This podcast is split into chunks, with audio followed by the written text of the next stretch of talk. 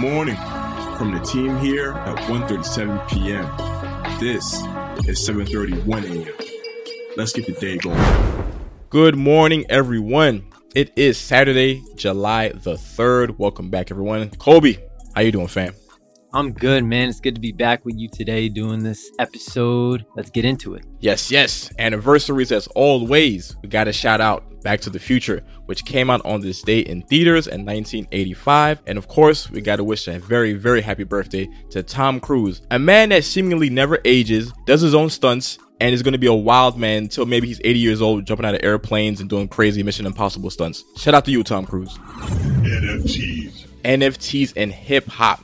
You know, the booming NFT market and hip hop culture have engaged in a very fruitful marriage as of late. The next legendary hip hop act to take part in the NFT trend is actually a tribe called Quest. On Thursday, the group sold an NFT that grants its buyer rights to the royalties of their first five albums. So the name of the buyer is Stephen F. He ended up winning the bid for this NFT by paying up 40.191 in Ethereum. Comes out to about $84,765. The sale of this NFT started at $35,000 and includes 1.5% of the first five albums recording royalties for life. So, every time a song from one of these albums is streamed, played on the radio, sampled, featured in a commercial or film or whatever sold physically, Stephen F will get a nice chunk of change. It's worth noting that the percentage of a Tribe Called Quest royalties came out to about $6,752 over the past 12 months. That's so cool, Elton. Like, is there any other song that's coming out with an NFT you think anytime soon? I know Jay Z. I think he got into some NFT deals. I'm trying to think of some other classic groups that would make for like great NFTs. Maybe like uh NWA, maybe a Nas Illmatic song. Ooh, those would be dope. I'm a big Nas fan. Yeah, so that'd be dope, man. You already got Jay Z in it, so Nas being in NFTs would be amazing. Entertainment. Okay, so we're gonna stay in the topic of music. So while you're enjoying the 4th of July holiday weekend, make sure you play some new music at an insanely high volume while you're outside barbecuing, of course. Be sure to check out G Herbo's new project, 25, and Flatland Cavalry's Welcome to Countryland. And you also might want to listen to the following singles. We have Prada Bang by IDK and Young Thug, Vaccines by Logic, Heart Cold by Tusi, On the Way by Russ, and Turn Me Cold by Zach Slime. Sports. All right, just to recap a little bit of what happened in yesterday's Euro 2020 action, Spain beat Switzerland. They had to take it to penalties to do it, but they were able to come come away with the win.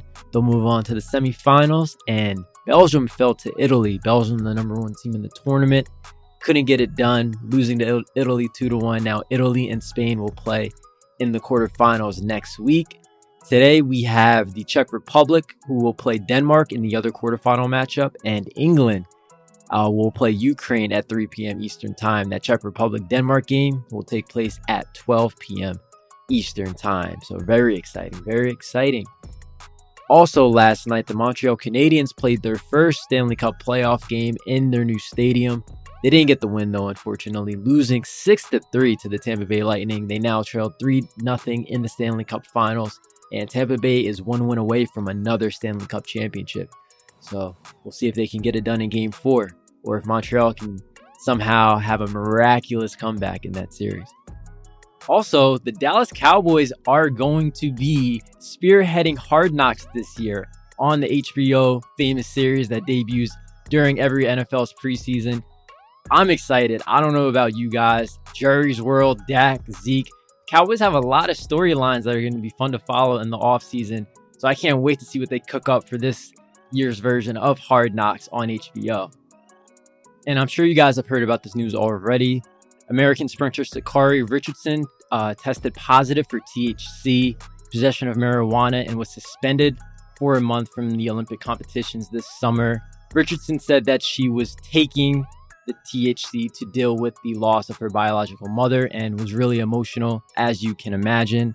I mean, Elton, this is like really, I don't know what to say about this because it's something that she did for her own well being. You know, it wasn't something that, it's not like she was cheating or anything. So it's just really sad news. And hopefully she can still be eligible to compete down the line in this in this competition. And you would think at this point, with how weed is pretty much a part of mainstream culture and it's legalized at this point, that the powers that be would just get rid of that rule altogether. But I don't. Who knows at this point, man?